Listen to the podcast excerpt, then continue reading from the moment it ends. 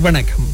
கட்சி தாவல் தடை சட்ட மசோதாவின் கடைசி நகல் பொதுவில் வெளியிடப்பட வேண்டும் என பிரசாத்து கட்சி வலியுறுத்தியிருக்கின்றது. துறைசார் நிபுணர்களும் தங்களின் கருத்துக்களை பகிர்ந்திட அது அவசியம் என அக்கட்சியின் தகவல் பிரிவு தலைவர் டத்து வான் சைஃபுல் வான்ஜான் சொன்னார்.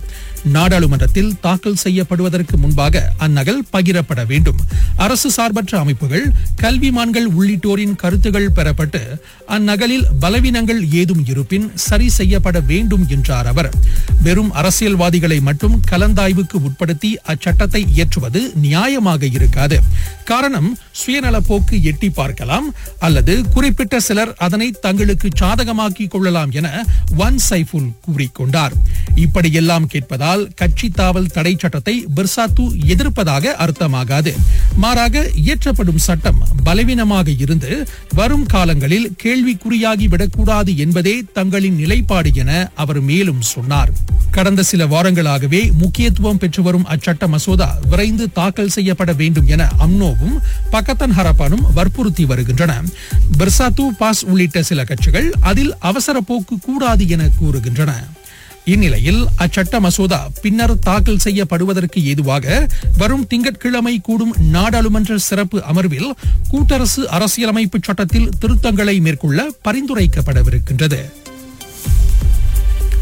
ஜொஹோர் மர்செங் தோகோங் சாங்கோல் தீவில் முக்குளிப்பு பயிற்சியின் போது காணாமல் போன வெளிநாட்டவர்களில் இருவர் பாதுகாப்பாக மீட்கப்பட்டிருக்கின்றனர். அந்த பிரிட்டன் மற்றும் பிரான்ஸ் நாட்டவர்களை அதிகாலை வாக்கில் மீனவர்கள் காப்பாற்றியதை காவல்துறை உறுதிப்படுத்தியது. இருவரும் சீரான உடல்நிலையில் இருக்கின்றனர்.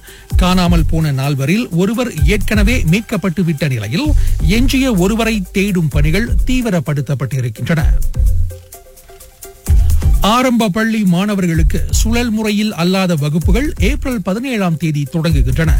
பி பிரிவு மாநிலங்களில் ஒரு நாள் தள்ளி பதினெட்டாம் தேதி அது தொடங்கும் என கல்வி அமைச்சர் சொன்னார். கடந்த மாதம் தொடங்கிய புதிய பள்ளி தவணை சீராக நடைபெற்று வருவதை அடுத்து நீண்ட கலந்தாய்வுக்கு பிறகு இந்த சுழல் முறை வகுப்புகளை நிறுத்த முடிவெடுக்கப்பட்டதாக அமைச்சர் விளக்கினார்.